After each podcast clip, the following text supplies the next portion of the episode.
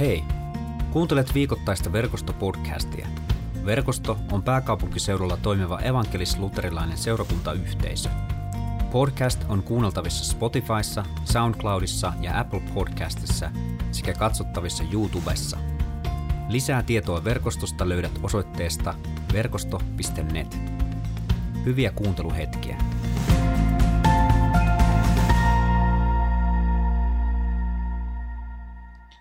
Tämän sunnuntain teksti on Johanneksen evankeliumissa ja luvussa kolmetoista luen sen Uuden testamentin kaksikymmentä kaksikymmentä käännöksen mukaan. Jeesus puhui oppilailleen, minä vakuutan teille, palvelija ei ole suurempi kuin isäntänsä, eikä lähettiläs suurempi kuin lähettäjänsä. Kun tiedätte tämän ja toimitte sen mukaisesti, olette onnellisia. En tarkoita teitä kaikkia. Tiedän kyllä, ketkä olen valinnut. Kirjoitusten on toteuduttava. Se, joka söi minun leipääni, alkoi potkia minua vastaan. Sanon jo etukäteen, mitä tapahtuu. Kun se sitten tapahtuu, te tiedätte, että minä olen, mikä olen. Vakuutan teille. Se, joka ottaa vastaan minun lähettilääni, ottaa vastaan minut. Ja se, joka ottaa vastaan minut, ottaa vastaan minun lähettäjäni.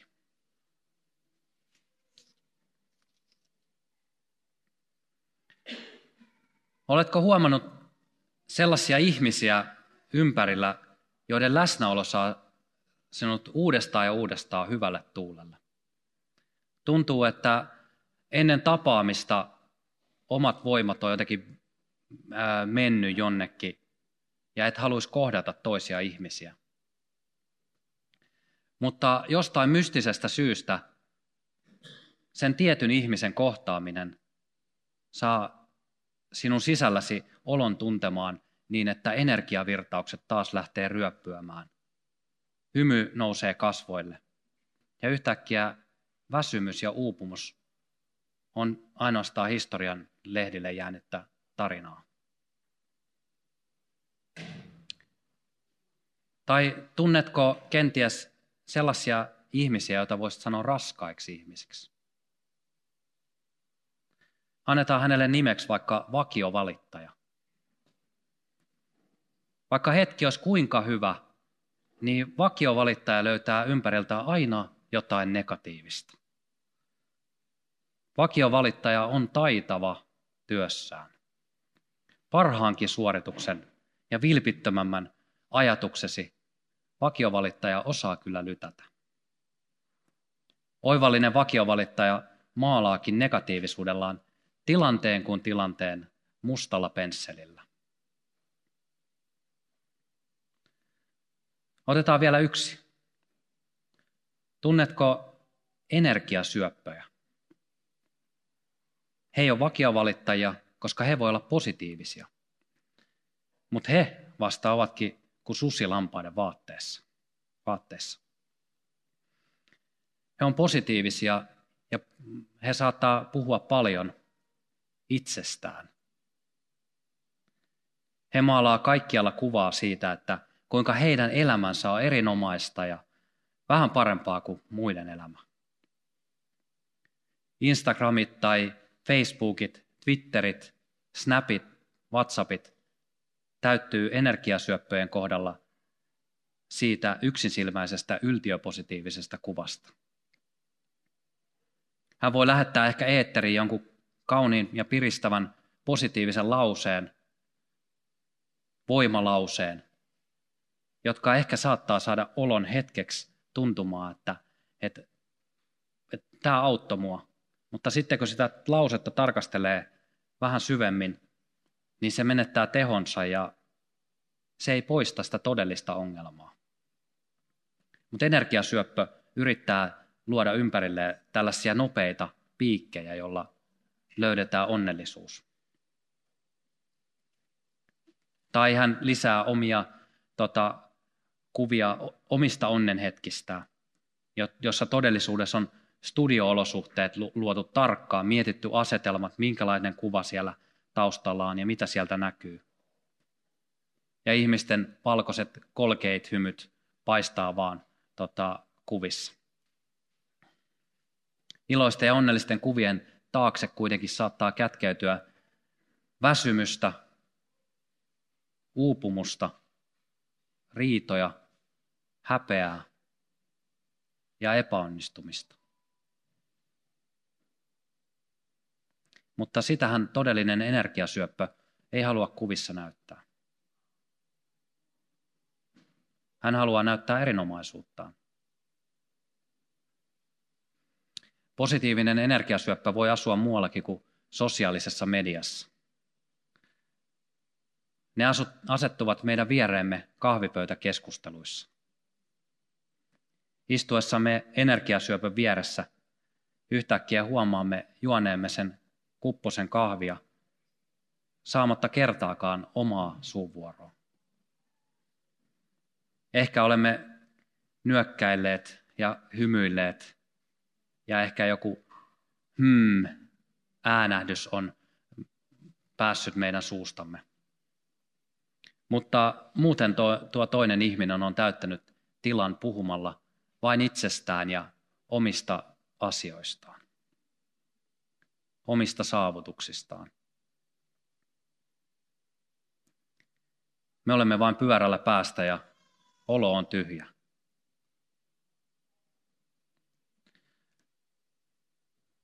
Tiedätkö mitä? Niin helppoa löytää tikku toisen silmästä. Mutta tukkia omassa silmässä on vaikea nähdä. Meidän ei nimittäin tarvitse mennä itseämme kauemmas. Me olemme energiasyöppöjä ja vakiovalittajia. Tunnustamme syntimme. Jumala, minä olen välillä aika raskas ihminen. Vaikka kuinka ihmiset ympärilläni koittavat auttaa minua, minä en halua ottaa apua vastaan. Minä en halua muuttua, vaikka sinä kutsut minua muutokseen. Minä vain valitan ja piahtaroin itsesäälissä. Sinä silti nostat uudelleen ja uudelleen minut pois itsesäälistäni. Jumala, minä olen välillä aika itsekeskeinen ihminen. Puhun vain itsestäni ja en näe, kun muillakin olisi asiaa. Muutkin haluaisivat tulla nähdyksi. Armahda minua, Kristus.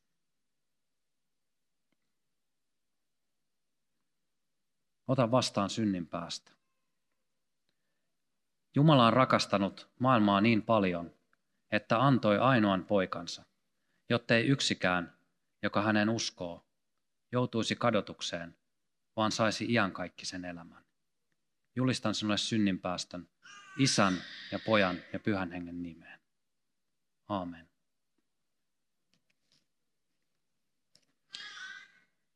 Miksi me sorrumme itsekeskeisyyteemme? Miksi meistä tulee energiasyöppöjä ja vakiovalittajia? Pohjimmiltaan meillä jokaisella on tarve tulla nähdyksi. Kuvilla ja viesteillä sosiaalisessa mediassa haluamme sanoa, että minäkin olen olemassa. Vakiovalituksellani haluan kertoa, että minullakin olisi näkökulma kyseiseen asiaan. Ajatus siitä, että minä olen Jumalan kuva. Minä haluan näkyä Jumalan kuvana. Jos mietimme kuvaa, niin ajattelemmehan, että, että siihen kuvaan on pyritty vangitsemaan jotain, joka on näyttämisen arvoista. Haluamme kertoa kuvan kautta, että minä olen olemassa.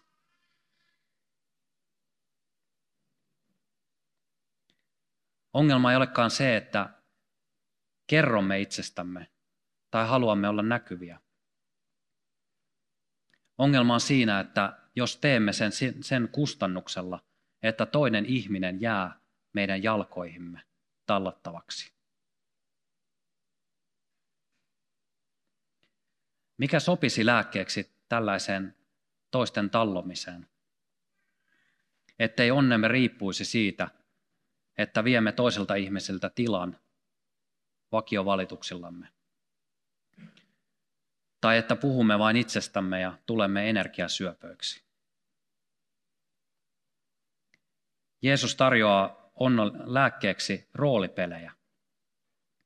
Jeesus sanoo oppilailleen, minä vakuutan teille, palvelija ei ole suurempi kuin isäntänsä, eikä lähettiläs suurempi kuin lähettäjänsä.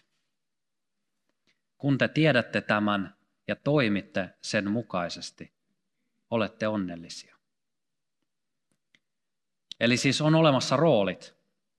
Jeesus mainitsee roolia, kaksi rooliasetelmaa, isäntä ja palvelija, lähettäjä ja lähettiläs.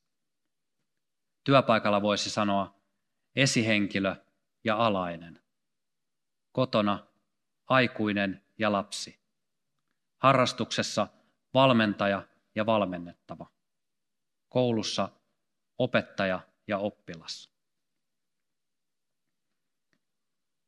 On olemassa siis rooleja maailmassa.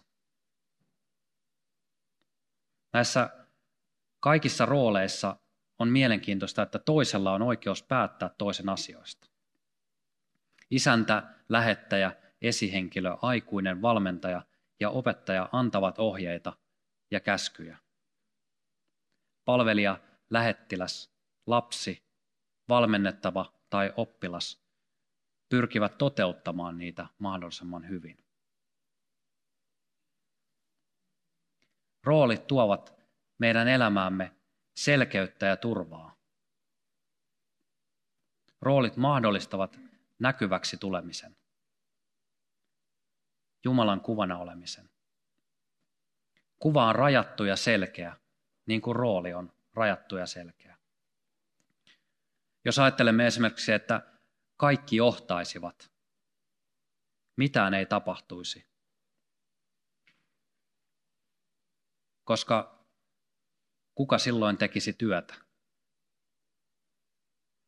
Vai mitä, Marko?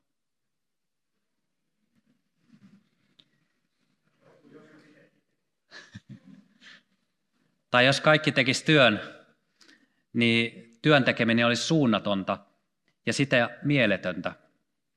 Kaikki päättäisi vain itse, mitä ne tekee, eikä olisi mitään, mitään ajatusta siitä, että, että, että mennään jonnekin tiettyyn suuntaan.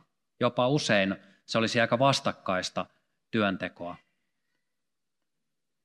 Tarvitaan siis myös johtajia. Roolit tuovat mielekkyyttä elämään. Roolit luovat järjestystä ja hallittavuuden tunnetta. Roolit auttavat meitä kaikkia näkymään, olevaan näkyviä. Ihmisen luontainen etsintä on mielestäni etsiä roolia ja paikkaansa maailmassa. Jos katsoitte perjantaina vain elämää jaksoa, niin Anssi Kela kysyi omaa rooliaan sanoilla, mikä on mun paikka tässä maailmassa?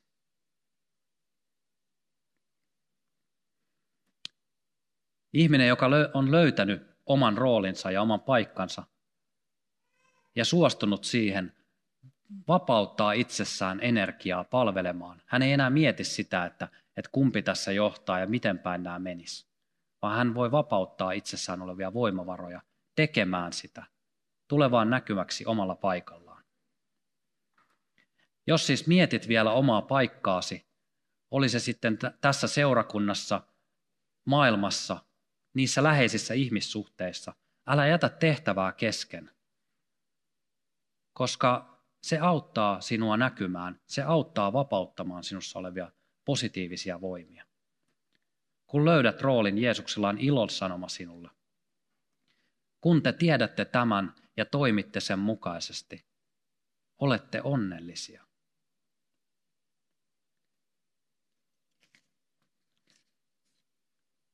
Mutta mitä sitten, jos rooli elämästä viedään? Tiedämme, että emme voi välttyä elämässä katastrofeilta.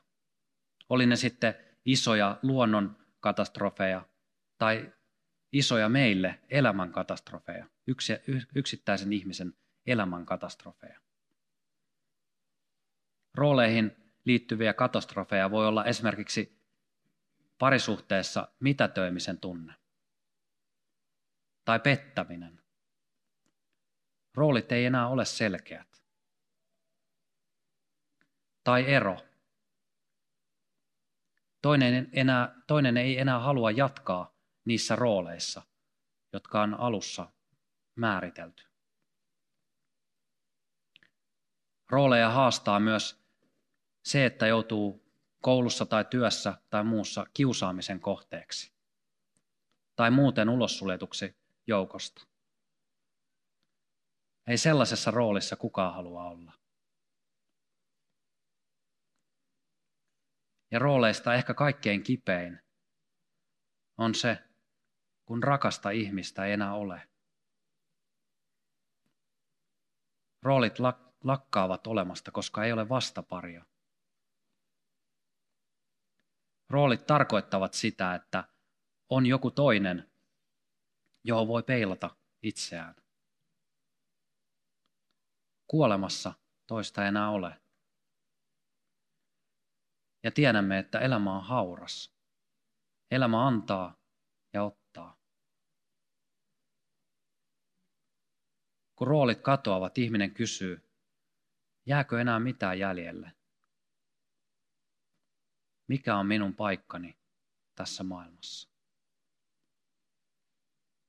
Ymmärrys itsestä Jumalan kuvana hämärtyy jonnekin pimeään. Jotta voisimme ymmärtää rooleja, meidän täytyy vielä ymmärtää Jeesuksen sanat isompana kuvana tai isompana ajatuksena kuin yksittäisinä sanoina. Isompaan kuvaan asettaessa Jeesuksen sanat ymmärrämme, että ne ovat osa Jeesuksen jäähyväispuhetta. Jeesus ymmärtää pian alta lähtevän roolinsa. Hän ymmärtää sen, että, että hänhän on saanut paistatella viimeiset vuotensa aika hyvässä asemassa. Häntä on kutsuttu opettajaksi ja jotkut ovat sanoneet häntä jopa messiaaksi. Ja pian edessä on nöyryys ja nöyryytys.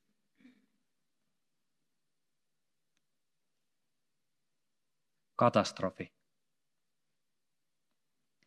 Pian hänen valta-asemansa oli ihmisten edessä pois pyyhitty kuin vessapaperi, joka heitetään käytön jälkeen vessanpönttöön. Niin halpaa se oli. Miksi Jeesus puhuu sitten rooleista, jos tiesi niiden pian olevan merkityksettömiä?